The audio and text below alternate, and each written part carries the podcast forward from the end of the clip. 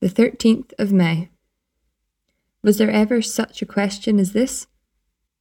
Our passage today is from Psalm 21, verse 1. Jesus said, My God, my God, why have you forsaken me? Was there ever such a question as this? The writer of Psalm 22 was a prophet. With the inspiration of God's Spirit, he was seeing into the distant future, to the very day of Jesus Christ's death on the cross. When Jesus cried out to God, My God, my God, why have you forsaken me? What is the answer to that question when Jesus knew a terrible sense of being abandoned by God?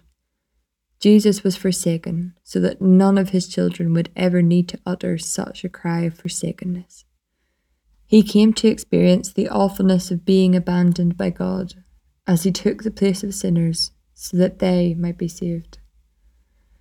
So who delivered up Christ to die in such a way?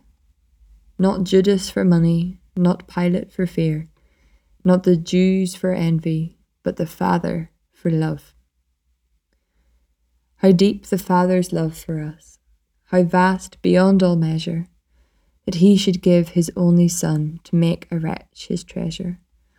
How great the pain of searing loss, the Father turns his face away as winds which mar the chosen one bring many sons to glory.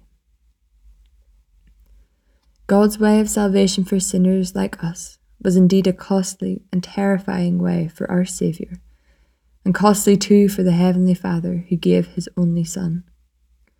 The more we come to appreciate this, the more we will want to give our life to serve and praise him.